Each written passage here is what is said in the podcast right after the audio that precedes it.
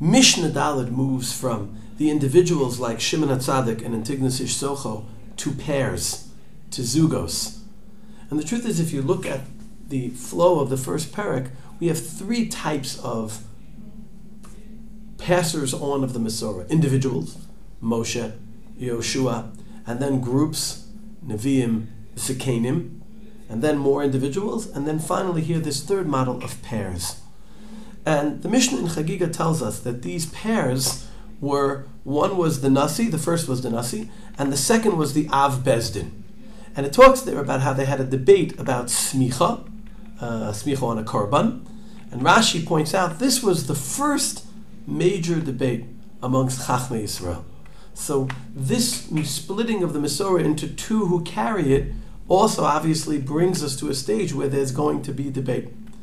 It's interesting to note that the Zugot often spoke about the same topic from different perspectives. If we look at the first Zug, their names are similar. Yosei ben Yoezer and Yosei ben Yochanan.